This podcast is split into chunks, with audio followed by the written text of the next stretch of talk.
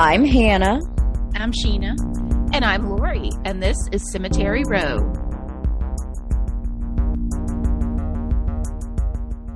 Woohoo! Woo!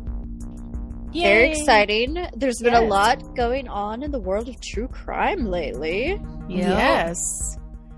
Um, you have either been dead or under a rock if you haven't been following the escaped inmate story from Alabama. I no need to say their names. Alabama Hey. story that has ever occurred in the history of Alabama. Yes, they were captured. One is dead. Off you fuck, lady. You you know. I mean, but I did want to highlight that there is a victim at the center of this. It's her name Mhm. is Connie Ridgeway. About um, she was found murdered in her apartment, stabbed to death, in what was Mm. um, an apparent robbery. By all accounts, she was just a sweet, nice Christian woman. She lived in uh, Ridgeway, Alabama. Uh, she had two sons that loved her very dearly, um, and it took five years before I don't want to say his name, but I will. Casey White was arrested for Mm-hmm. Her murder and he confessed. And her family still doesn't have answers. Um, and this douche canoe, Goliath, Behemoth, whatever you want to call him, felt like, oh, yeah, you know, I'll just run to Indiana or whatever. Um, Yeah. But there is a Facebook page, Justice for Connie Ridgeway. So Hmm. if you are interested in keeping up with the very, very sad death of Connie Ridgeway that was, you know, kind of at the center of the whole thing, uh, go follow that page for updates. and Yeah, much like you can't trust a Terry, never trust a man named Casey. yes, yes. Yeah, I was um reading a story this morning about her and you know, it just I get so angry at people who don't pick on people their own size.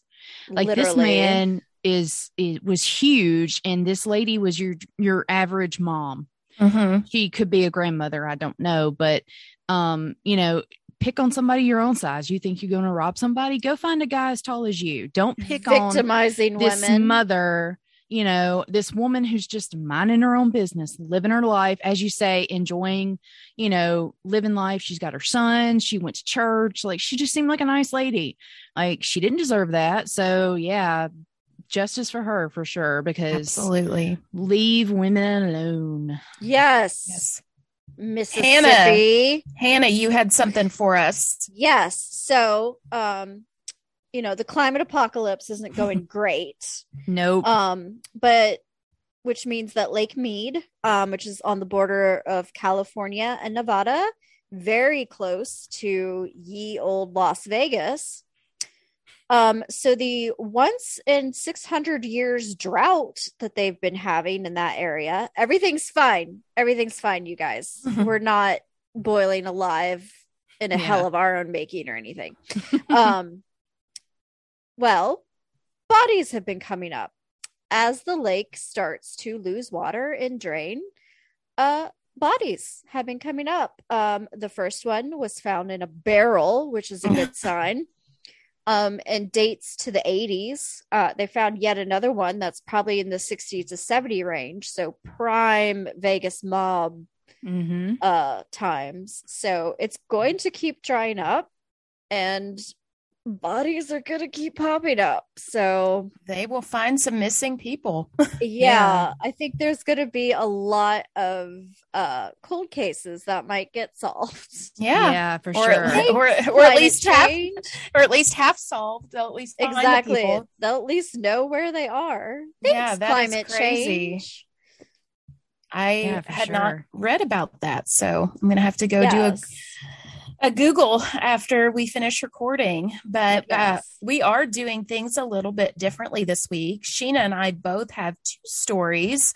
Um, and instead of doing both of ours all at once, we're going to split it up. So I'll do one, then Hannah, then Sheena, right?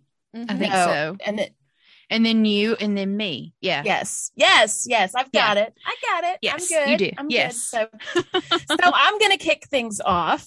Um, since And the Oh, go ahead. Hold, I was gonna say let's mention the topic, which is Oh, athletes. yeah. Herp Yes. pairs. Um, yes, because you know when you're looking for that good historic sports ball content, you come to Cemetery Row. Absolutely. um, there are no balls in my story. Either one. Oh so, my. That a gimme? Did you just hand me that on a silver platter? Probably. Here's a ball reference for you, Hannah. I know it's been a while. so, as I'm sure both of you know, and everybody listening who has a social media account knows, um, just like the first Saturday in May, a little horse named Rich Strike, who wasn't even supposed to be in the Kentucky Derby, was entered seconds before entries closed, given 80 to 1 odds, cost 3000 or not 3000 cost $30,000 in a claiming race, which uh, for those of you not in the know, that just means that you can buy a horse that's in a claiming race. So the guy that owns this horse paid $30,000 for him after watching him race. Uh, he came from out of nowhere and defeated the heavily favored million dollar thoroughbreds to win the industry's premier race for three year old horses. His story is truly amazing. Even if he fails to achieve another win, he's going to go down in the history books as his owner, Rick Dawson, trainer, Eric Reed, and jockey, Sonny Leon. This was the first time the three of them had ever participated in the Kentucky Derby. So, huge, huge victory, not just for the long shot, but just for these gentlemen in general. Very, very happy for them. And he I did it by biting them? No, no, no, no, no. He- that was after. He oh, got Okay. he got he had some fun afterwards, but no, I I Oh, just okay. love He had a victory that lap. he. I, I just love that he absolutely ticked off a bunch of rich people. Oh, Like, good I for you, love. good for you, horsey. off. Lots of people lost money, and Yep. to kind I of address, it. yeah, to address some of the controversy around it. So after the race, the guy that was his outrider, who you know rides up and helps stop the horse, um, he got a little flack for what people viewed as abusive behavior towards Mhm. Rich Strike because the horse was attacking him, basically. uh, God. Rich Strike did not understand what was going on. He was Right. hyped up. He's a stallion. He's young. He just won the biggest race of his career. Young, and he dumb, was- and full of, you know. he was uh, he was full of it and he's over a thousand pounds the jerking that the outrider was doing that's not going to have any impact on that horse. I hate that it was something that has been so visible um Mhm. because yeah it sucks. I would hate to be caught disciplining reprimanding a horse in that way. It's at the end of the day you've got to do whatever you can to control that animal because if he had gotten loose from the He could outrider somebody. he could have killed somebody. He could have injured himself. He could have hurt his jockey and that outrider was doing whatever he could to keep that horse under control and it's just sad that it had to go to the lengths it did so It looks like Yeah. too he was trying to bite the horse. he was biting was everybody He was Yes. biting everything. Like he was trying to bite the reins, trying to bite the other Mhm. horse, Good and I was for just like, yeah, I was kind of thinking the same thing. I'm like, heck yeah, you got some energy to you, some spunk, but I was like, you do need to chill, sir. You just won. Like, let's show some class. Well, Yeah. I mean, that was like with um Hank, who I did end up having to rehome back with the rescue. So send your hate mail somewhere else. Um, but he was like, I would have to use my entire body to like get him to obey me or get him to like understand Calm what down. I was asking of him. And there were times where I just had to like scoop him up and like carry him like a baby, and he was enormous. And it's like, if you don't chill, something horrifying is going to happen. So I need you to chill. right Yeah. and this is a gigantic animal that does not realize that they could easily murder you without a second's hesitation Oh, Um, absolutely. So, you know, very sad situation, but that horse was not hurt by what Yeah. that outrider was doing. He was trying to save his body from any more bruises. yeah. oh uh, yeah. So that in lo- horse is my hero. yes, yes, he was not fucking around. Nope. he was taking everybody out. Uh, so, so in love it. light, so in light of this victory, I thought it would only be fitting to talk about two of horse rating, horse ratings, horse racing's greatest athletes, jockey Isaac Burns Murphy, who even more than 100 years after his death is considered one of the greatest jockeys of all time Hell yeah. And the original long shot exterminator a thoroughbred Ooh. gelding who came from out of nowhere to win the 1918 kentucky derby at 30 to 1 odds Damn. Yeah. so i'm going to start oh go ahead I was like, I don't gamble, but that sounds like fun. yes so i'm going to start with exterminator i first learned his story when i was ele- in elementary school there was a book uh, that was published in 1955 called old bones the wonder horse and it was by a lady named mildred Mash- Mastin Pace, and it was illustrated by the same guy who illustrated all the Misty of Chincoteague, um, Stormy, Misty's Foal, all of those books. So fantastic artwork. And it told the story of Exterminator, one of the greatest horses in history who almost wasn't. And let me explain why. Had the greatest name in history. Yes, Exterminator was ugly. Oh. well, He was- on. He was tall, gangly, plain, and he topped out at what people estimate to be 17 hands. For those of you that don't know what this means, there's four inches to a hand in how you measure horses, and you measure them from uh, you want them standing on level ground from the ground to the highest point of their back, which is called the wither. So he was 68 inches tall at his wither, or about five foot six, and that does not include his neck and head. So he was massive. Okay, I was Uh, about to ask, is that tall or not? it's tall because that is at the highest point of their back, not including. Oh yeah, and I'm What- five foot, so that's Yeah. still well okay. Yeah, no, Yeah. that Oh, is yeah. big, That's above like my horses. I can look over their back. right? I would not be able to do that with this horse. Right. Um, so because he was so ugly, his owner J. Cal Milam had him gelded. So no babies for exterminator. Aw. Jeez. if only You know- we could do that. Never mind. I'm gonna Oh. stop. I'm gonna stop. Listen, know, some read of us just the are not lines. graced with beauty, okay? And we Right. just he Poor can't just be- yes. Uh, so he did okay in his two-year-old season, but Milam decided to put him up for sale before he was three. And now we meet Henry McDaniel, who was the trainer of Sunbriar, a Derby hopeful who was owned by newspaperman and millionaire Willis Sharp Kilmer. Kilmer had approved McDaniel to spend $700 on a workhorse to use in training sessions with Sunbriar, who had been named 1917's two year old champion colt and was heavily favored to win the Kentucky Derby. Instead, and this is in 19, 1917, 1918, Uh oh. What McDaniel, happened then? McDaniel spent $9,000 and some fillies to purchase Exterminator. Oh wow!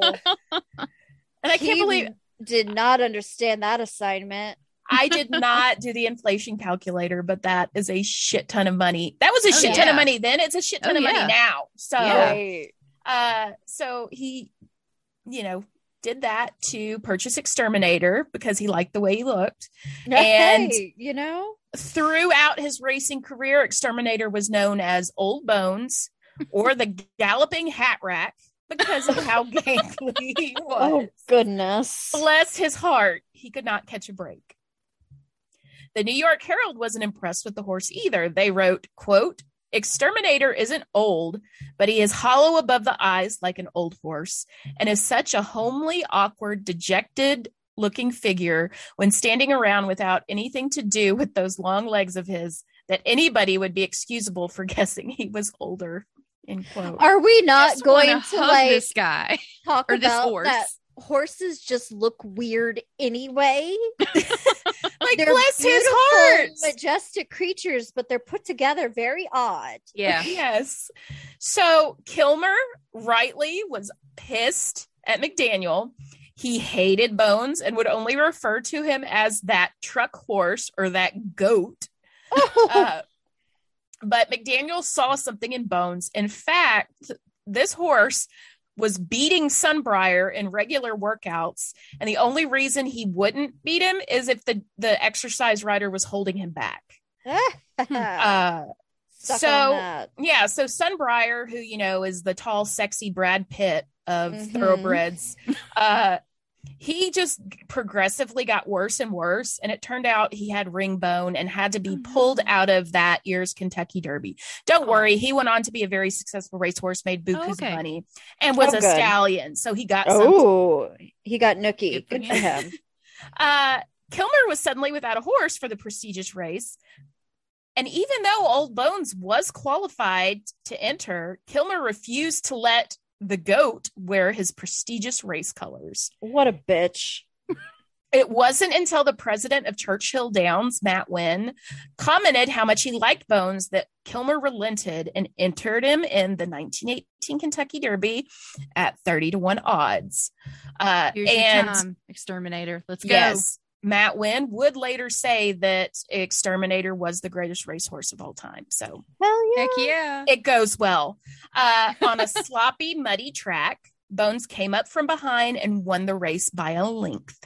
Oh man, that's a Yay. sentence that could have gone a bunch of different ways. Oh, yes. Get your mind out of the gutter. It's uh, attached to me. McDaniel would later say, quote, Exterminator is the most honest, generous, and admirable horse I have ever trained. Some oh the- yeah, now that he's oh, No, no, no, that- this that is the trainer. okay, This is the trainer. I was about to say the owner could get fucked. Yeah, no, this is the trainer. Some of the best horsemen in the country have been a long time learning to take exterminators seriously. Hell yeah, good for him. Oh, Bones would race until the age of nine, which is practically unheard of for a thoroughbred. Like they'd barely make it past their three year old season and they're retired. Um, and that's because horses aren't done developing until they're about four or five years old. And these people are training them to race and run and put so much pressure on their legs before they're even two. And that is why there are so many injuries and broken legs and right. all kinds of stuff. Thank you for coming to my TED talk. I do not support racing two year olds.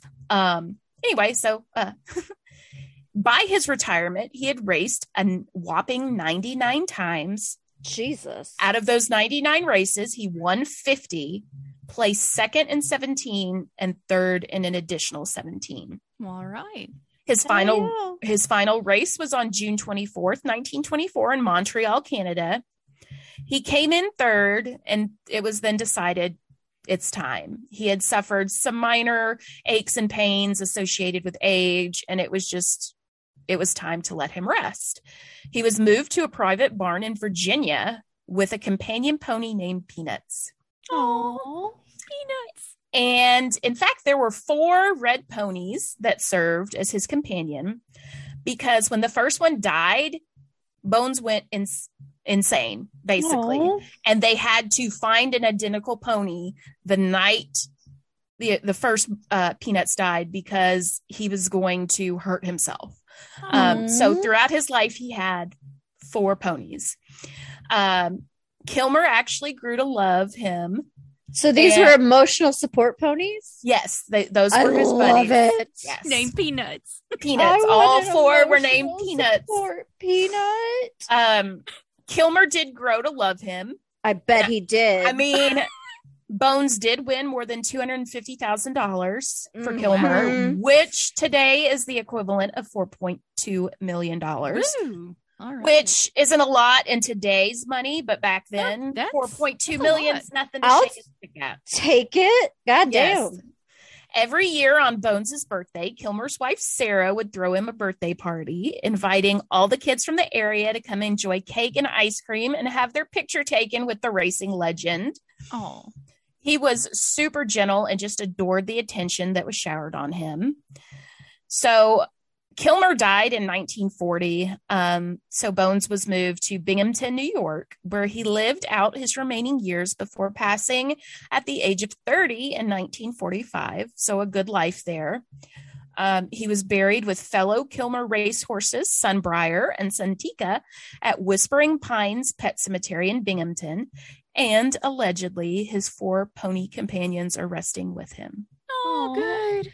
Now, what They're- color was Exterminator? He was a chestnut, so he was kind of a dark brown. Okay.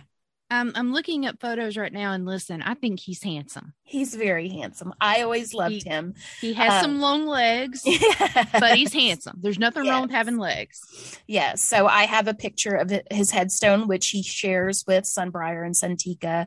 Um, there's no record of whether or not the peanuts are buried there. That is just what's kind of been passed down. So, Oh, I love it. Right. R.I.P. Exterminator, and that is the first half of my story for this week. Good job, Luhu. I you. love it. All right, Okay. Hannah. Mine is not horses. um but it is an early retirement so we do have some some beginnings here um because there's there's at one point where this particular where they talk about their age creeping up on them and they're just turning 30 Yeah. and so me at 38 get a little aggravated so when you think of the sport of cycling oh sirens They're coming for you, Hannah. Run. Somebody died. Yeah they're going to the old folks home next door Oh. so Now I didn't mean bad. it. I know. No, there's always an ambulance there. So it's Yeah. it's the neighborhood I live in is like 87 and above. It's just it is what it is. Okay. So when you think of the sport of cycling, the imagery is probably really white. Cycling is a sport with a higher cost of entry than many other sports. Bicycles aren't cheap. Um, racing cycles definitely aren't cheap Mhm. and a host of requirements that can be prohibitively expensive for marginalized groups. Um, you have to have a place to cycle that's safe and has good ground. You know, you can't cycle over potholes and whatnot. Um, there's a lot of infrastructure that has to be in place for you to be able to cycle and to practice cycling, and it doesn't exist for a lot of people. Mhm. However, Marshall Walter, nicknamed Major Taylor, broke the mold for black cyclists and integrated sports teams across the country mere decades after the Civil War ended. Marshall Walter Taylor was born in Indianapolis on November 26, 1878, to Gilbert Taylor, a Civil War veteran. Good for you, Gilbert. And y'all, I love this aphrodisiac Keller Taylor. Oh, Yes. I love it. Get Not it, surprisingly, aphrodisiac had eight children. Get it, girl. Yes. So they had moved to Indianapolis from Kentucky. So around 1887, so when um, our boy Marshall was maybe nine years old, his father began working in Indianapolis as a coachman. Um, again, this is pre cars, so he's driving a stagecoach for a wealthy white family named Southard.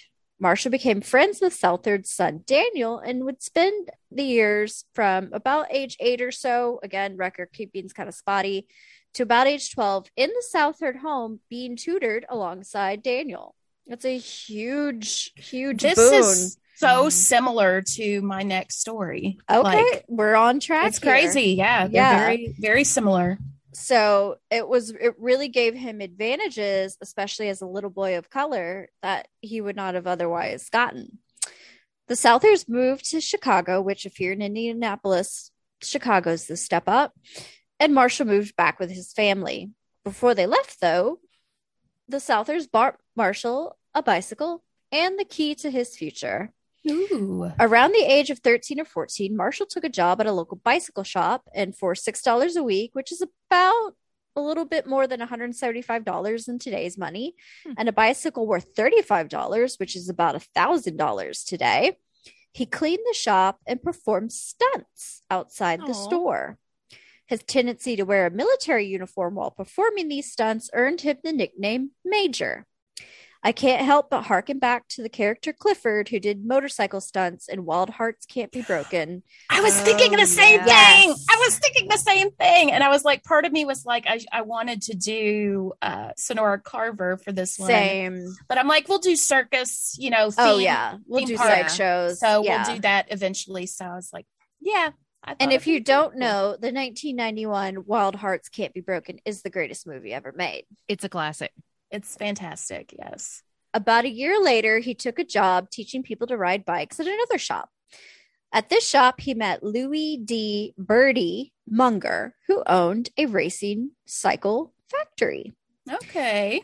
He hired the newly minted Major Taylor to recruit high school and college kids to race with Munger's bicycles. Munger, quote, made up his mind to make Taylor a champion and coach the young man in racing. All right. This being the 1890s in America, Major encountered more than his fair share of racist horseshit. Many tracks banned him from competing out of fear that white cyclists wouldn't participate. Lord. No comment. In 1893, after breaking an amateur record at one track, he was verbally assaulted and banned from the track. Of course he was. Of Yeah. course. Foreshadowing for the dearly beloved Jesse Owens. In 1895, Major Taylor won a major victory, no pun intended. I did not realize that when I wrote it. you know you did. I You did. when he was the only cyclist to complete a 75 mile road race. Jesus Christ. Wow. I cannot even. Mm-mm. I Like I can't even fathom that. Oh my god. I know what shape roads are in now in 2022. 1895 roads. No. Bicycling on those. No. No. No. For 75 miles? Absolutely. No. not. His boy parts had to be whoo. Oh my God. Just his poor testicles. Jeez Louise. A road race in which the white cyclist didn't know he was competing. Course and they he hurled did. abuse and insults throughout. But guess who won, motherfuckers? Ha! Yes. just a few days later, literally like five days later, he won a 10 mile race. Again, absolutely fucking not. Yeah. Making him eligible to compete at the national championships for black racers. 85 miles in less than a week makes me want to die, Yep. but good for him. Major Taylor moved with Munger to Worcester, and I'm not pronouncing that right, massholes, so don't come for me. I don't care. I want to see you pronounce Gaucher, and then we'll talk. yeah, exactly. Where Or Munger- so Shay. uh, where Munger had built a new factory. So Munger was building bikes this whole time. He would race for many other teams during his amateur and professional career. So eventually, Munger's factory would get like repossessed, more or less. Um, and so when that happened, um, Major Taylor would ride like comic bikes and uh, different bikes for like different groups. So he got around. Um, in 1897, he had appeared in a photo with a Boston racing team, making it the first known photo of an integrated sports team. That's cool. Newspapers began referring to him as the Worcester Whirlwind, the Black Cyclone, and the Ebony Flyer. There were some other names that included like colored, and I was not going to repeat those, Yeah. but just know that those existed. oh yeah. So, but we'll go with those three. I like the Worcester Whirlwind. I'm a big fan of that one. One of his fans was President Theodore Roosevelt, who kept Yeah, track Teddy. of Ta- absolutely, who kept track of Taylor throughout his 17 year racing career. This is a pro Teddy Roosevelt pos- podcast. Yes. At the 1899 World Championships in Montreal, Taylor won the one mile sprint to become the first African American to win a world championship in cycling. Taylor was the second Black athlete after Canadian bantamweight boxer George Dixon to win a world championship in any sport. Taylor married Daisy Victoria Morris in Ansonia, Connecticut on March 21st, 1902. Taylor had met her around 1900 when she was living with her aunt and uncle in Worcester. While in Australia in 1904, Taylor and his wife had their only child, a daughter they named Rita Sidney, in honor of Sydney, where she was born on May 11th, the day we're recording. Happy birthday. Happy Yeah. birthday, Rita Sidney Taylor. When Taylor, his wife, and daughter were not traveling, they lived in a large home on Hobson Avenue in Worcester. Unfortunately, they would divorce in 1930. Taylor's daughter, who graduated from the Sargent School of Physical Culture in Boston, I don't know what that is, and the mm-hmm. University of Chicago in 1936, taught physical education at Virginia State. University. Oh. She died in 2005 at Oh, the wow. age of 101. Wow. Good for her. Good for you, Rita Sidney Taylor. Heck yeah. Rock on, mama. Taylor was still breaking records in 1908, but his age was starting to creep up on him. Again, please note he was 30. He retired Yeah. from racing in 1910 at the age of 32. Just a baby. I know Yep. that was back when they were like, when they talk like in football like older quarterbacks and they're like 36 and you're like, Yeah. you know what? Go fuck yourself. when Taylor returned to his home at Worcester, oh, I don't know why I wrote that. Taylor won his final competition, an old timers race. Oh my God. so mad in New Jersey in September of 1917. He would have been 39. Fuckers. Just turned timers. 39. I got I'm your not that old. Mm, I know. I got your old timers right here. Exactly. Granted, if I've been bicycling since I was 13, it might be a little different. Yeah. Nearly I don't know. I've been clogging since I was 10. Bring it. Have you clogged for 75 miles though? Oh, it felt like it in some of those Christmas parades. Okay. Some of those were really rough. And I did clog once in a in a heat advisory. Anyway, go ahead. I don't recommend that. No. It lives dangerously. Yeah. Nearly 20 years after his retirement, Taylor wrote and self published his autobiography, The Fastest Bicycle Rider in the World, the story of a colored boy's indomitable courage and success against the odds, and autobiography. Sir, that's a long title. Um, woo, editors. According to his book, Taylor was upbeat about his retirement. I felt I had my day, and a wonderful day it was too. Good for him. Yeah. Taylor also claimed he had no regrets and no animosity toward any man, but his autobiography included hints of bitterness in regard to his treatment as a as a competitor. I always played the game fairly and tried my hardest, although I was not always given a square deal or anything like it, and I do not doubt that for one Right. iota of a Mhm. second. It's probably name- an understatement. Yeah, he's probably being very gracious there. Oh yeah. By 1930, Taylor had suffered severe financial difficulties from bad investments. That whole stock market crash really Right. got him. And businesses that proved unsuccessful. Taylor's home in Worcester and some families and some of the family's personal property were sold to pay off debts. He also suffered from persistent ill health in his later years. Little is known of Taylor's life after the failure of his marriage and his move to Chicago around 1930. Taylor spent his final two years of his life in poverty, selling copies Oh. of his autobiography to earn a meager income Mm. and residing at the YMCA in Chicago's Bronzeville neighborhood. Man, he didn't deserve that. Yeah. Mhm. Bless him.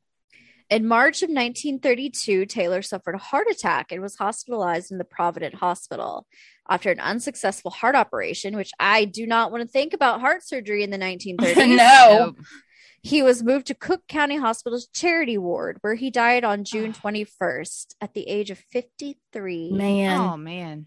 His wife and daughter, who survived him, did not immediately learn of his death, and so no one claimed his remains. Oh, this wasn't back in the day where you had next of kin and they could look it Oh. up. He Oh, I was, hate that. yeah, he just, they didn't know to whom he Right. belonged. Right.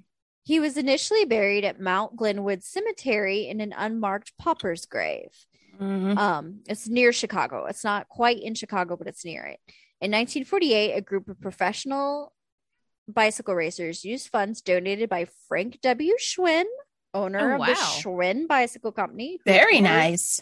Who um is buried at Rose Hill Cemetery. Um, Schwinn bicycles are a Chicago original. You're welcome I didn't know that. to That's awesome. organize the exhumation and reburial of Taylor's remains in a more prominent location at the cemetery.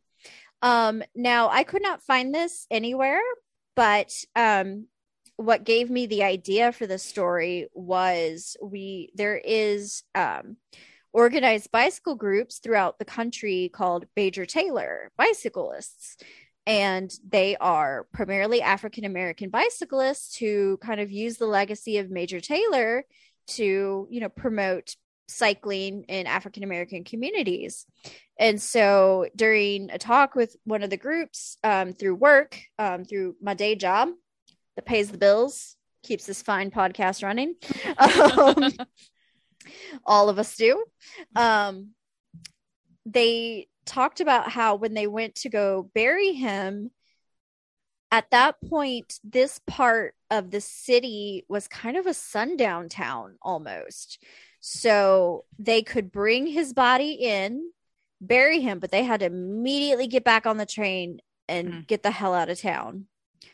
Um, the plaque at the grave reads World champion bicycle racer who came up the hard way without hatred in his heart, an honest, courageous, and God fearing, clean living, gentlemanly athlete.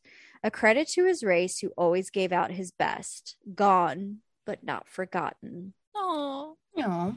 Taylor's birthplace in Indiana also has the Major Taylor Velodrome in his honor. What's And that? I have let's Google it because you know I What's didn't a to look velodrome? up what the fuck a velodrome was. It sounds cool. I hope Yeah, it's yeah. cool. Oh, apparently there's a couple here in Chicago. I need to check them out. Okay. Is an arena for track cycling. Okay, Oh. that makes sense. So it's like an It's on brand. bicycle Yeah. rink. But yeah, there's the major, t- which it sounds really cool though, doesn't it? Yeah. Velodrome in his honor. His uh gravestone is is quite beautiful. So there's gonna be pictures Yay. of that. Um, there's gonna be his family portrait is just so Edwardian period. I Yeah. Nice. love it. She's in this great striped dress with the high collar and the buttons. Oh, I, I love die. Yes. It's wonderful. So yeah, it's amazing. So you know, again, cycling is pretty white. Is, Yeah. is pretty white. yeah. um, but there is, you know, a really active. You know, I was interviewing a group in Memphis today. Um, Memphis, not a necessarily bicycle friendly city, No. but they're doing their best. I know a lot Um, of people who do though. I know, I know. And so, you know, um, especially try, you know, trying to get African American communities more involved in these sports um, that, you know, have been pretty exclusive for a long time. And so shout outs Major Taylor, who is awesome and who as soon as, you know, I learned that we were working or trying to work with this bicycle group, I looked up who it was and I was like, I told the girls, I was like, we're doing athletes because I'm doing the story. ideas. yes. So Very that cool. is Major Taylor. Yeah. Yay, good I job, liked Hannah. that. Yeah. There was no murder. No murder, no no mayhem. mutilation. Yeah. That's okay, I have y'all. done wholesome stories twice in a row now. I think Sheena's gonna cover that Oh, for good. us. I have murder in my second story. Hooray. Um, but not in this first one. This first one, um, I'm going to give a shout out to friend of the podcast, friend of all of us, Chrissy Bland. Uh, she, I was driving her through Elmwood in Memphis a couple of weeks ago, and she tossed out this um, idea. And I was like, I forgot about that guy. He would be perfect. So this um, kind of reminds me of Lori's story in that we're talking about someone who is ex- exceptionally large. So picture it, Pontotoc, Mississippi, my oh hometown. boy. Oh wow. Oh, yeah, just just y'all wait. Hold on. we getting in the woods now. Yeah. Uh, I'm I'm keeping y'all in the woods too for a lot of this, uh, for this story and kind of the next one too. Um, anyway, November 1927, a little bitty baby boy was born who would go on to become an actor, a wrestler, and an evangelist, all while being the quote Mississippi giant, and sometimes considered the world's tallest man Okay. or third tallest if you want to believe his obit. Ah. Um, I would definitely have that in my obit. I, I read a lot of different things that said he was the world's tallest, the second Of course. the second tallest, the third I like tallest. that he humble bragged in his obit though. Well, it wasn't in his obit; it was like in the news stories about. oh, him. okay. So, Mhm.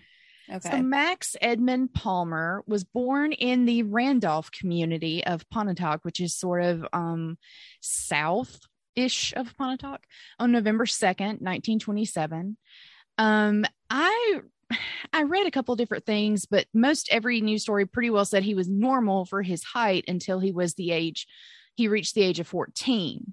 That'll then- do it. Yeah. and eventually his height would be listed as anywhere from seven feet, seven inches tall to eight feet, two inches tall. Jesus. Um, I did the centimeters because we don't have listeners who are just in America. We have listeners everywhere, which is wild. And that's either 231.14 centimeters or 248.92 centimeters. That's also like two meters and some centimeters. Look at my boo doing math. Oh no, that was the internet. um, and it's probably wrong. I, The I internet's know. did the math for her. Heck yeah, the internet's always do my math for me. I'm not about to attempt that stuff. Um, anyway, his weight was listed depending on what source you used, anywhere from as a full grown adult man, anywhere from 430 to 500 pounds. Jesus.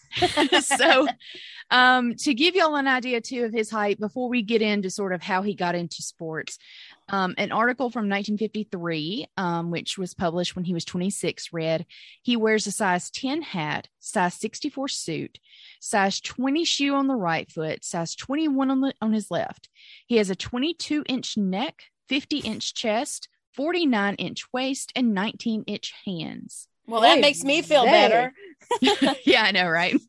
Um, it was also noted too. I mean, of course, when you are a person of this size, you have to have specially made clothes.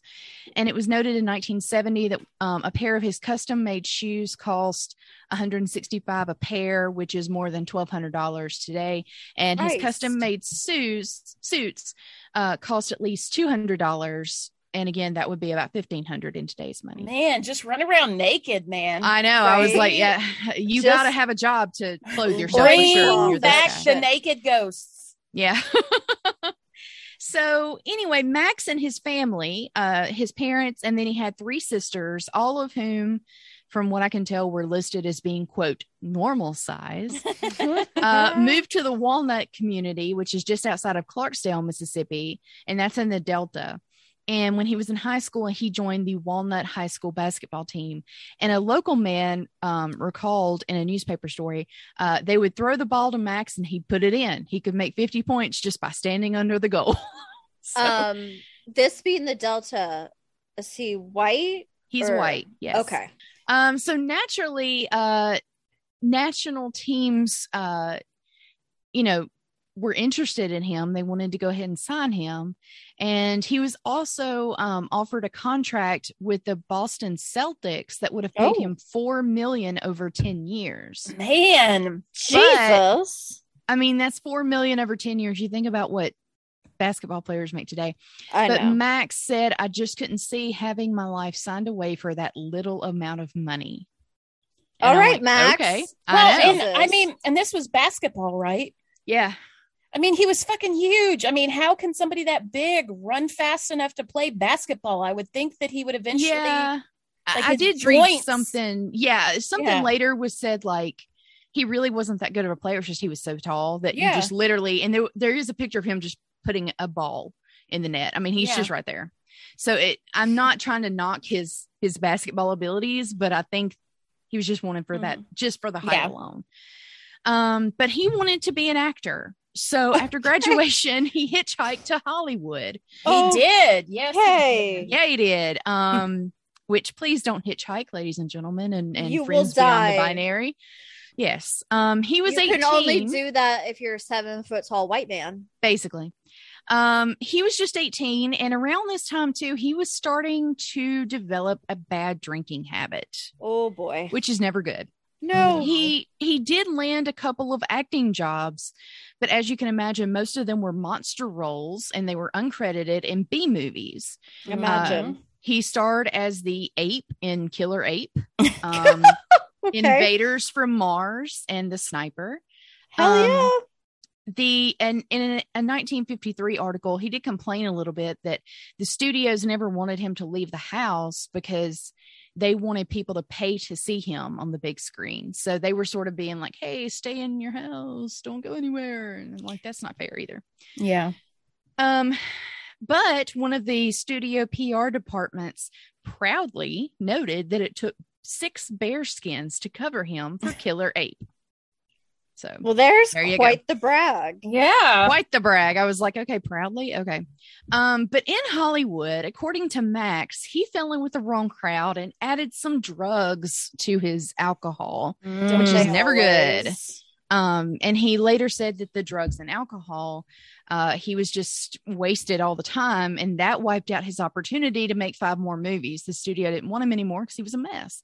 Yeah. Um, so he was kicked out of Hollywood. So then he moves to Salt Lake City, Utah, where he becomes a professional wrestler. Because that's where you go to become a professional wrestler. Right. Yes, it is clearly. His wrestling name was Paul Bunyan, Of course. and he wrestled six nights a week for seven years. oh man. Um, but his addictions ruined that career too. Um, plus there were some promoters who like wanted him to throw fights, you know, for all the gambling, and he didn't want to do that. And so either way, he eventually quits wrestling or was kicked out. I was never really sure. Um, and then he moved down to Oklahoma. Of Uh, the- course. I will say the the the athletic um part of the story is a little tenuous, but I just thought he was fascinating. Anyway, um, so next he became a bartender um, and bouncer in Oklahoma, which is a terrible job for an alcoholic. the And- is okay. Bartender, not so much. not so good. So one night, it all finally catches up with him, and he was rushed to a local hospital with severe ulcers.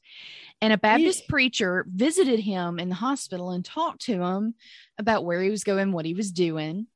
And the night that he was released from that hospital, that same preacher put him up in a hotel room for a week. And Max naturally was really scared. He was sort of at this crossroads of his life and didn't know what to do with himself. You know, he's just sort of had this second chance given to him where he can straighten up and do right. So he does. And he um becomes very religious.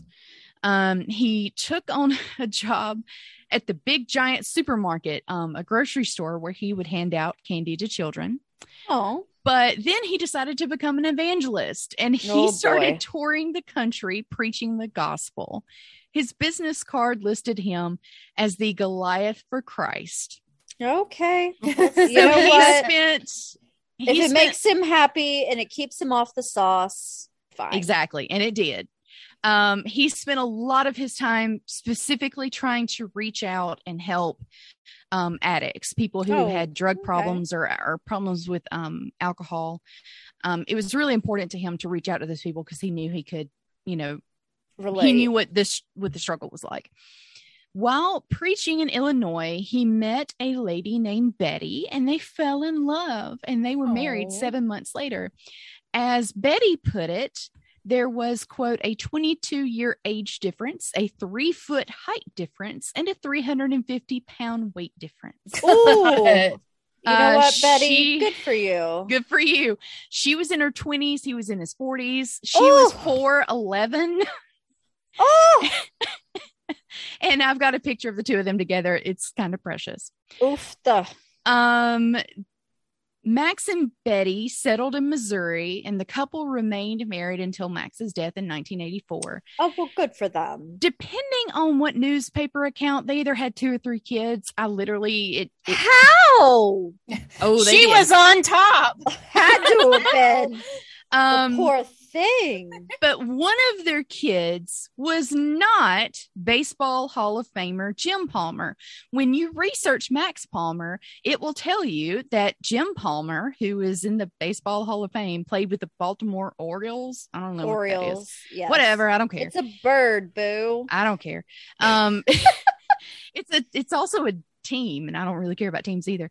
Um, they mentioned that Jim was adopted by Max and Betty, and yes, Jim Palmer was adopted by a Max Palmer who was an actor, but not this same Max Palmer. Lord. What it's are the very odds? confusing. It's very confusing.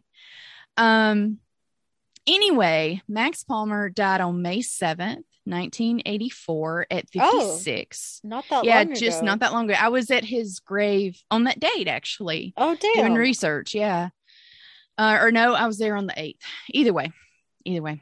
Close enough. Um, yeah. Um, he died in Missouri where he was living um, of congestive heart failure and liver failure, or I'm sorry, kidney failure. Um, his health had been in decline um, as he was in his 50s. Like I said, he was 56 when he died. People Um, that tall his- have like they have- really bad health problems. His knees had bad arthritis. Um, he had had surgery on them. He walked with a cane, but he still had some issues getting around. So yeah, it was. I'm sure he had thrombosis and all sorts of other stuff. I'm not really sure, but yeah, I'm I'm sure his height had something to do with that. Um, but at his death, his height was listed as eight foot two inches tall. He required a nine foot casket. Oy. And so his um it took a minute to bury him because they had to basically bust out a find or backhoe. make find or make a casket to fit him. And he is buried at Cary Springs Cemetery in the Randolph community of Pontotoc, um, which is also where Chrissy has some family. So again, shout out to Chrissy. Yay, Um, Chrissy! There are a lot of Palmers buried out there. I think his mother was also a Whitworth, and there were a ton of Whitworths out there. Um, and I I don't know if Betty is still alive or if she's passed. I mean, she was only born in I think 1950, so she could very easily Oh, still be alive. Oh yeah. Um, but I could not find anything on her past basically her wedding to to Max. Um, and he has, if you go to the cemetery, you would have no idea that literally a giant is buried um there because he just has a very si- simple plain white marker and it lists his name and his dates. So shout out to Max Palmer, who is a wrestler, an actor, an evangelist, and the Mississippi Giant. I Man. love it. Good Yeah. for him. Good for him. I mean, and it, it just makes you think of all the stories you don't know when you walk past graves that are so simple and just have such basic information. I would never, never give it a second chance. I would never have Eight-foot looked at it. Yeah. Yeah. And that's why we do this podcast. Yes. Yes. All right, Luhu. All right. So now, as I mentioned earlier, we're sticking to the theme of horse racing, but instead of the equine athlete, I'm going to be talking about a jockey, Mr. Isaac Burns Murphy. Although his exact date of birth is not known, he's believed to be born somewhere around January 1st, 1861, in Kentucky. He was the son of two slaves, Ooh, and his mother also had a badass name. She was America Murphy. oh wow, for her. I like that name. Yes, America escaped slavery and became a refugee at Camp Nelson in 1864. Fuck yeah, America. And his father was Jerry Burns. Jerry had been born into slavery and was a captive because I refuse to say owned Very good. of C.C. Skillman, who was a member of a Confederate group of guerrilla raiders. Fuck Uh, him. Yeah, luckily he was captured by Union troops and was a prisoner of war. So, you know, that's all we Uh-huh. really need to know about him. So, back to Jerry. Somehow he managed to enlist in the Union Army in Lexington on June 24th, 1864, under the name Jerry Skillman. However, it's unknown how he was able to do so, as slaves were required to have their captors' permission in order to serve during the war. Mhm. Um, Interesting. So he served, but unfortunately, he became ill with what was then known as camp fever and died at Camp Nelson in July of 1865. So, side note camp fever is the name that was given to what is now known as typhoid fever, which Mm. was rampant during the Civil War as people made a habit of drinking severely contaminated water. Mhm. Yeah.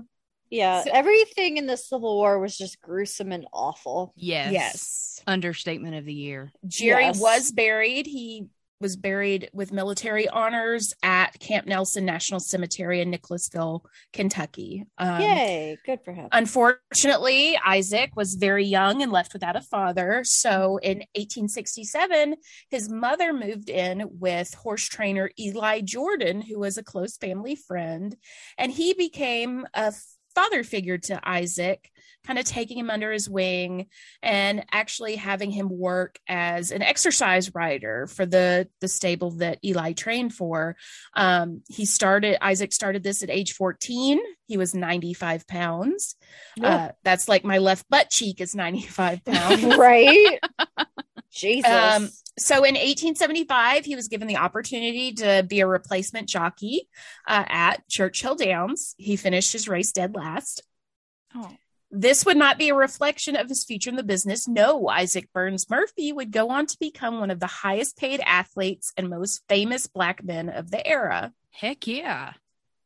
After, and he was really good looking. Uh, we'll have to pull up a picture. Major was a very- Taylor was hot too. like very very nice looking man very dapper looking uh, so after one of his early victories in 1879 the then 18 year old jockey was praised by the spirit of America the spirit of america spirit of the times which was a sports weekly published in new york as being quote one of the best jockeys in america he is very observant during the progress of a race keeps a sharp lookout for danger is quick to perceive the weak points of an adversary and prompt to take advantage of them he has a steady hand, a quick eye, a cool head, and a bold heart. Heck yeah. I, I, love think that. they had a crush. And he was Yeah. he he was very well known to be very gentle with his horses. Like he did not whip, he did not spur.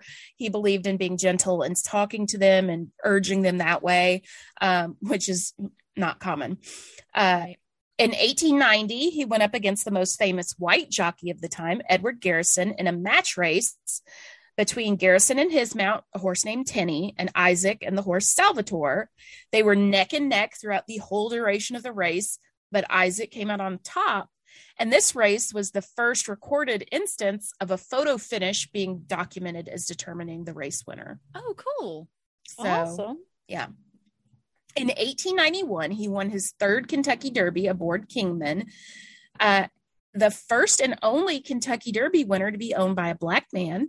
Oh, wow. Hell yeah. That's awesome. Yeah, 1890s too. Who knew? Yeah. There's a lot of shit going on in the 1890s. Right.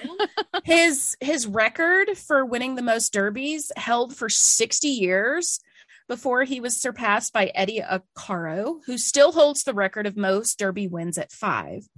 But 60 years is nothing to shake a stick at, man. Hell yeah, it's pretty impressive.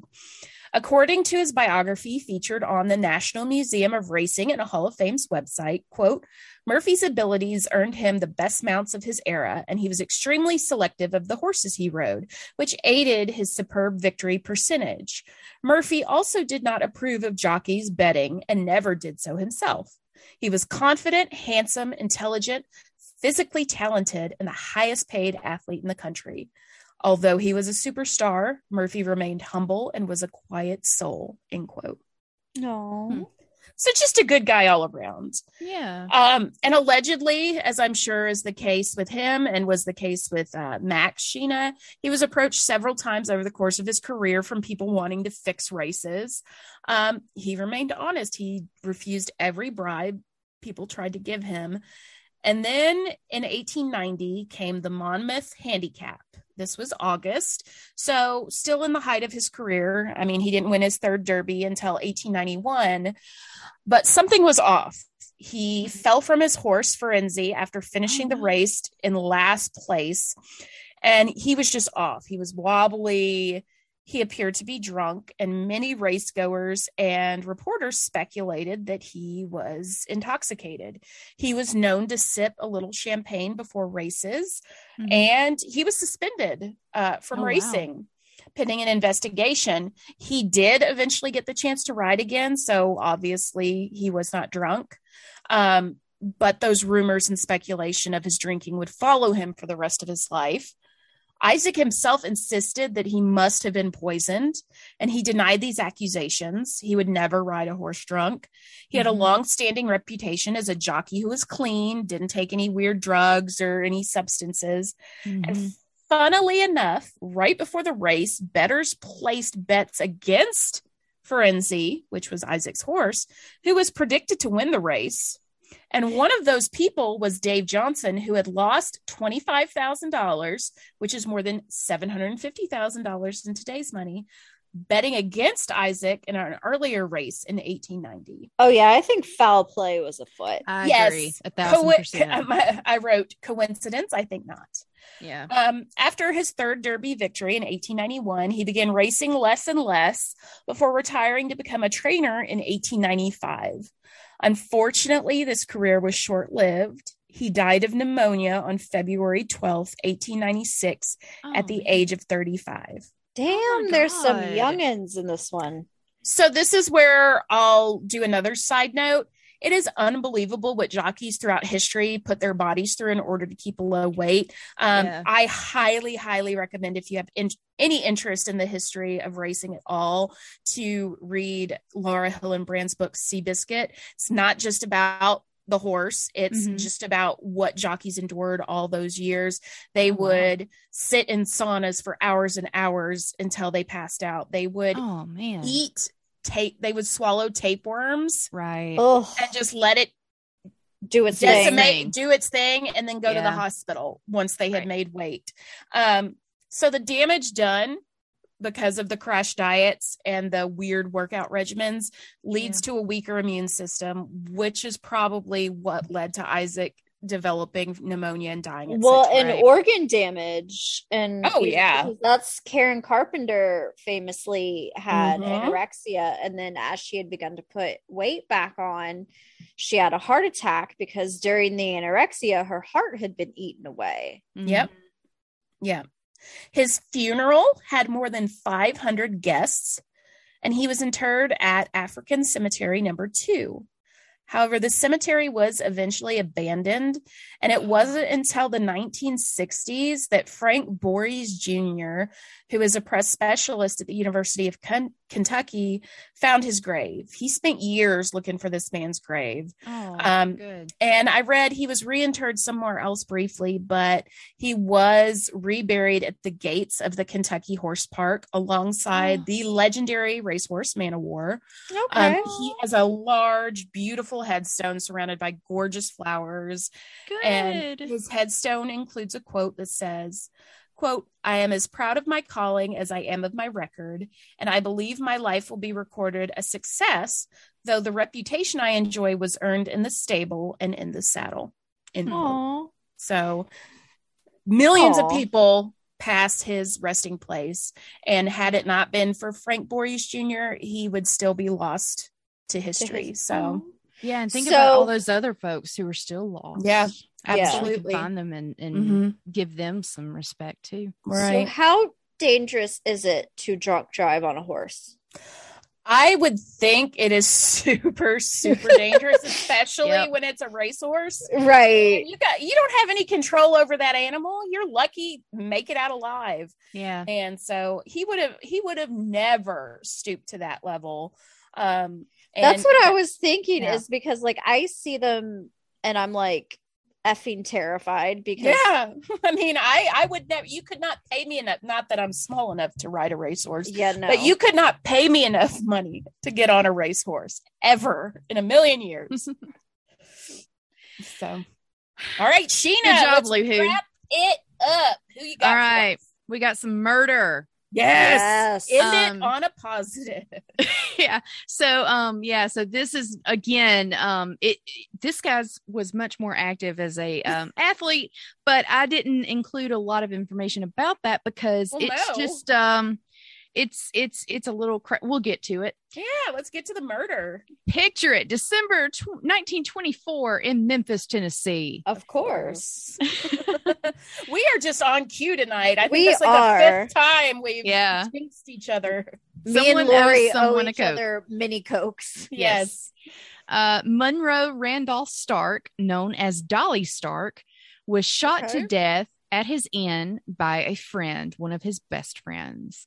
Oh. According to newspapers of the day, on you. I ain't got no gun. I ain't using Okay. my gun.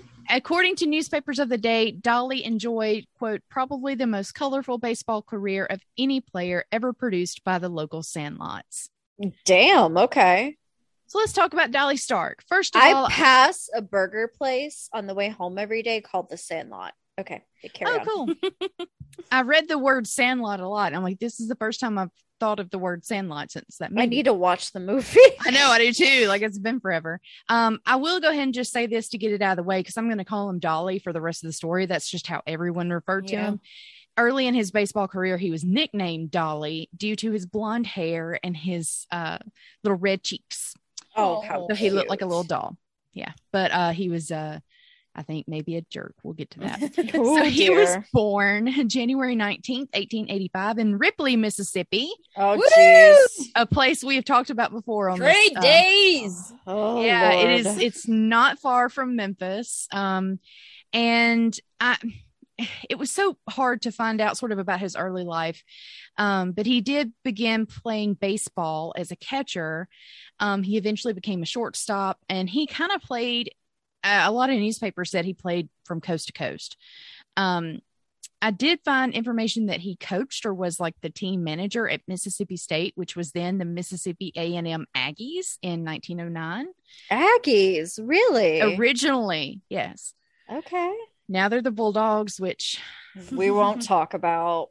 I'm I'm gonna be nice about it. Anyway, hotty toddy. Anyway, that fall he made his major league debut for the Cleveland Naps. Now, y'all, I was hoping and praying that this team was named after actual naps because napping is my favorite pastime. Absolutely. However, they were actually named for the team captain Napoleon Nap Lajoie. LaJoy? I don't know how you say that last name, and I kind of don't care. We're not talking about him Yeah. Anyway, of course, now the team is the Cleveland Guardians. Uh, Oh. And then he went on to play for the Brooklyn Dodgers for three seasons. Now, he played in a number of major and minor league teams for about 20 years. He was also the team manager for the Memphis Chicks, which I meant to look up and see if that was major or minor. But of course, now we have the Memphis Redbirds. Um, I think they were a minor league team. I think, think- so. The Redbirds replaced them. Yeah. Um and and this is why i'm not going to go into super detail about his career according to a newspaper account that literally ran later that day after his passing um, stark was of a fiery temperament and his aggressiveness on the ball field in his early days was carried to an extreme oh had dear. it not been for his high-strung nerves, it is the it is the opinion that he would have been a star for many years in the majors. It looks to me when you look at his career, he's bouncing from team to team to team. I think that's just we we see that in people who are difficult. Mhm. yeah, and see, here's the thing with me in baseball. It's the I- most boring sport ever. Sorry. Had that. No, that's that golf. well, well, it. that I don't too. know. I, I hate I've been golf. as far as team game. sports go because and this is my raising coming out is they when they have fights rare as it is i'm like you why do you throw away the bat take the bat with you it Bats should be more violent than it is i'm like why why why are you throwing out the bat no take and then a friend was like because honey that's assault Yep. not a fight. And I was like, Yeah. oh, well, we're not from the same tax bracket, clearly. Um so yeah, I'm I- I- trailer trash. I apologize. I, I get the impression it, it just there was something I read that made me think he was a difficult guy. yeah, he was probably an So. asshole and they were trying to be nice about it. Yeah. Ty Cobb Um, 2.0. Yeah. Mhm. So I, I, this is literally a direct quote from some story. I don't know what any of this means. I'm just going to say it. Maybe you sports ball people will enjoy it. During his career, he hit for a point two three eight batting average, scoring 90 runs and knocked in 30 RBI. That might I have as well have no Greek. idea what that means. Same Z's. So let's talk about what happened in the summer of 1924. Dolly was playing baseball in Arkansas when he was hit in the head with a batted ball. That'll do it. It didn't cause a major, major injury, but he was like, I'm done. Peace out.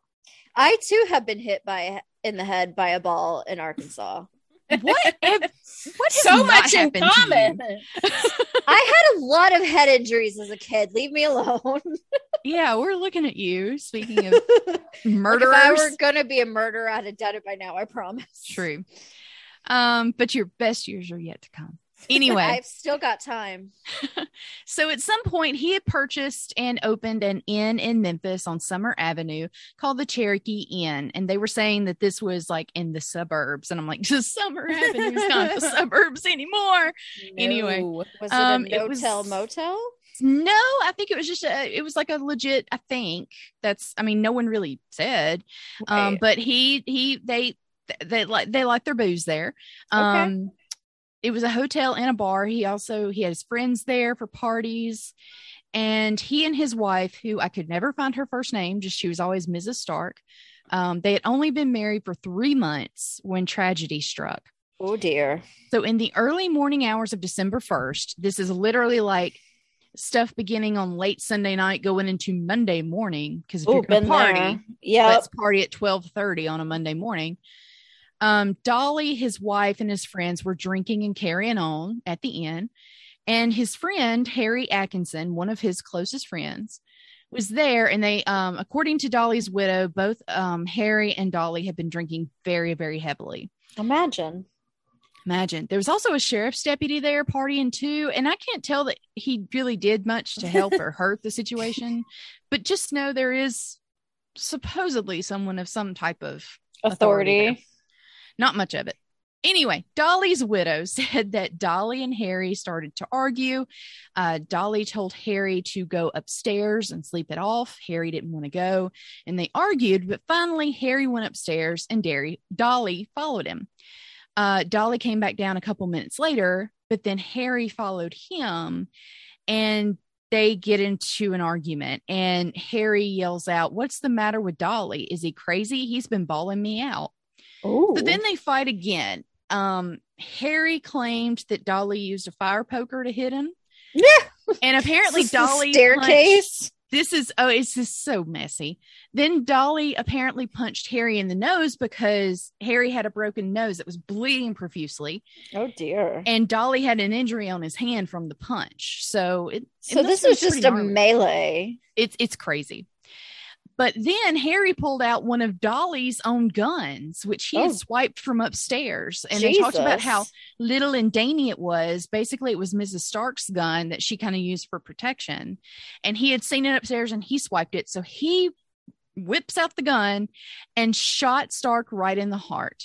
Oy The newspaper report said, shot through the heart, the bullet as clean and straight as marksman could have sent it, trick of, dr- of drunken fate.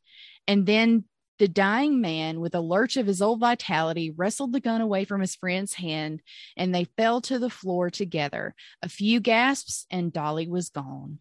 This is very homoerotic. I thought so too. um, everyone in the club witnessed this, including Dolly's wife. Um, and the police, the sheriff's deputy had tried, he got the poker away from I Harry when they were did. first fighting. um, but then he went and called for help, and then he did uh, catch up with Harry, who had ran outside and was sitting in his car. He didn't even try to drive off. Wow. Um, Dolly Stark was just 39 when he was killed Jesus. and Harry claimed self defense. In March 1925, Harry Atkinson pled guilty to involuntary manslaughter and was sentenced to one to five years in the state penitentiary. The fuck? Man. Uh, so I don't know what happened to Harry after that. I could not find him. I didn't have a lot of time to find him because I literally decided to write the second story at about five o'clock today. So, um, but I did my due diligence. I tried. I tried. But um, Dolly was the brother of Alexander Stark, who was the superintendent of my favorite cemetery in the whole world, Elmwood Cemetery in Memphis. Woohoo. So that's where he's buried. Uh, he is there with his parents and a couple of siblings. He is in the very front part of the cemetery. I would say you can't miss it, but I mean, it is a, a flat marker that he has anyway. Um, and it, it, like Max's stone, it is very simple. It just says Dolly in quotes, M.R. Stark, 1885 to 1924. wow. And that is the murder of Major League Baseball star Dolly Stark. FYI, Damn. when you Google this, if you Google Dolly Stark, you will also come up with a Dolly Stark who is an umpire. Totally different dude. God. How is this? What is it with you and your- name? Alternate It was it was really hard to Google some of this because there were two Dolly Starks in baseball. And I was like, wait, is this my shortstop or is this the umpire? Like, I need the shortstop. Anyway, so yeah. and please know, um, none of us know what the hell is shortstop. I don't is. know. I have I, no clue. I don't know. I don't care. I was once at a Redbirds game that did not end, and I thought I was in the seventh level of hell. It was Let me a tell you what, no. No, let me tell you. I used to get free tickets to the Redbirds at a previous employer used to give us free tickets. And I weirdly, I don't care for baseball at all, I love going to a game. It is so relaxing. You get all the food you want. Like just go I like get yourself. day drink and look at butts. Yes, and you, Look, I- our seats were right behind where the guy hits the The ball. so you saw butts all night, and then you got to have like some. It was fried apple pie on a stick. I was thrilled with that, like butts and fried apple pie, pie on a stick. I was, I was a happy girl. we're Look, so I will women. go. I will go see the Memphis 901 Football Club because Oh, uh, nope. I went to one game. I went to their Pride night last year, and I was like, I don't understand the thing going on, and I couldn't stand it. You just you gotta look at the soccer, butts. man. It is my favorite sport to watch. I I, love soccer. Guys, this goes to go tell off. you how terrible me and Spencer are at sports. We used to also get free tickets to the Grizzlies, which go Grizz. Um, and I remember I made Spencer go with me once, and he literally leaned over right before the game started and was like, "What's the point of basketball?" And like, how do you play? And which I love basketball. I can watch that on TV or not on TV. It's the only sport I, I kind of care about. And even then, I don't Mhm. care that much about it. Baseball, don't care anything about but I will go to a game. But we went to soccer and literally were like, we don't understand a word of this. We were so bored. I just the Oh, only the good stuff was the pride stuff. It's the best. It's the best sport For for, thighs. thighs. I agree with that. We did see some good thighs, but yeah, we were mostly just like, I mean, it was Pride Night, so Spencer the whole time was like, "Look at all the gays." Also, one a of 'em, babe. former sports writer. Hi, Mash. Um, he doesn't listen to this, but um, he was grizzled old sports guy who I adore to this day. Um, he called soccer communist kickball, oh my god, and that is what I call it internally in my head from now Well, on. But now if if you ever want to go to a game, Lori, I'll go just for funsies because again, I can try to explain it Surely to you. They will have good- soccer. And you need to watch if you haven't watched it. This is your your chance. You need to watch Ted Lasso on Apple TV. I still haven't. Is so wholesome. he just knocks it out of the park. Jason. Now I need to find that Skeletor meme, or is I don't want to feel good. I want to feel bad. it is a great show, and I cannot wait for the next season. It is. It is really. And I thought I would hate it. Um, while we're talking about wholesome things, can I end with a uh, true crime story that just popped up on my news feed that is an Uh, excellent story? I guess you can. Yes, fill us in. Real quick. In South Carolina, a 60 year old man who strangled his girlfriend died of a heart attack while burying Oh, her he body in their, this. in their South Carolina backyard. Thank you, Fate, for taking care of that for us. Do not try Bye-bye, to bury sir. a body during Mercury retrograde. This is the kind of shit that will happen. Yep. I'm sorry. That that shouldn't be funny. It's not That's funny. fucking Sheena. hilarious. No, it's karma, is what it it's is. karma. Anyway, um, we did not discuss what our next episode topic is before we recorded. I can either tell y'all what we have in the schedule, or we can just have it be a surprise. So It'll be a up y'all. surprise for y'all. Okay. Cool. Yeah. All Let's right. Well, um, thanks, ladies, for all of your effort this week. I have fun. Y'all have fun. Lori, where can they find us? We are on Facebook, Instagram, and Twitter at Cemetery Row Pod, or you can send us an email to cemeteryrowpod at gmail.com. Woohoo! Send us All pictures of soccer players' thighs. Thank you. Yes. Yes. All right. Well, thanks for listening, everybody, and we'll see you in a couple weeks. Bye.